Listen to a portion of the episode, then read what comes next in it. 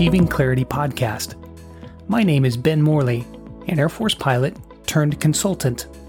Each episode, you will hear actionable tips and strategies that you can implement in your daily life, personal and professional, to achieve more clarity, purpose, and effectiveness. Thanks for spending some time with me today. Now let's jump in to your daily dose of practical clarity training. Hello, everyone, and welcome to the Achieving Clarity podcast with me, Ben Morley. Hope this finds you all doing great.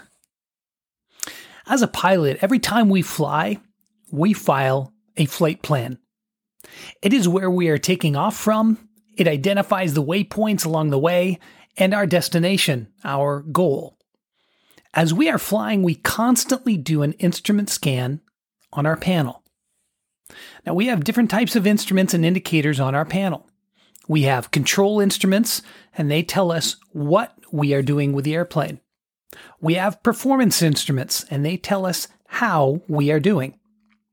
They are the outcomes of our inputs to the aircraft controls.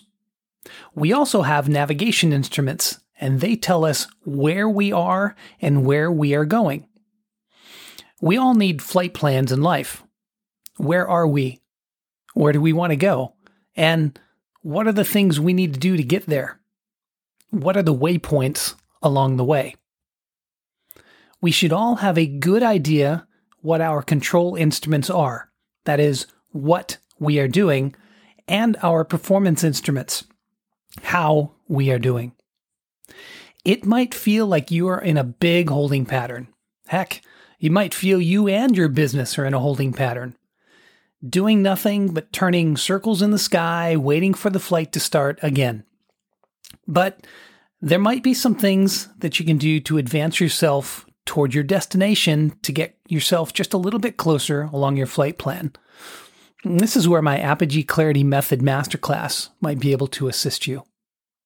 But no matter what, keep up your instrument scan. Know what you are doing, how you are doing, and whether or not you are really progressing along your flight plan. Because when you and your business finally get released from your holding pattern, you want to make sure you are ready to go and continue your flight in the direction of your goals. So, I hope this has been of some help to you, and as always, best to you. Thank you for listening to the Achieving Clarity podcast. We hope you liked it. To hear more tools and strategies to help you in your personal and professional life, subscribe to our podcast. Thank you again.